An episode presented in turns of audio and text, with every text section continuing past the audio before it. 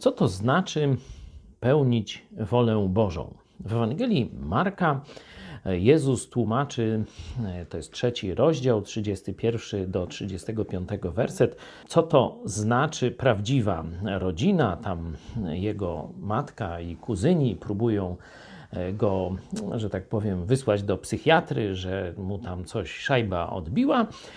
Jezus wtedy mówi, kim są jego prawdziwi bracia, prawdziwa matka. I mówi: Ktokolwiek czyni wolę Bożą, ten jest moim bratem i siostrą i matką. No, to takie dosyć ogólne sformułowanie pełnienie woli Bożej. Wielu ludzi twierdzi, że mieli jakieś objawienia, że gdzieś ich Bóg posłał, ale nigdzie nikt inny tego nie słyszał i twierdzą, że pełnią wolę Bożą.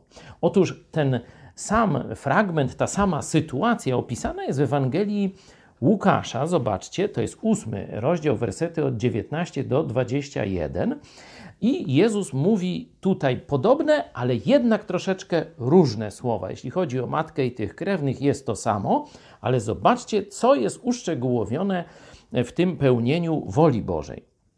Matką moją i braćmi moimi są ci, którzy, tam było, pełnią wolę Bożą, a tu jest, którzy słuchają słowa Bożego i wypełniają je, czyli stosują praktycznie w życiu.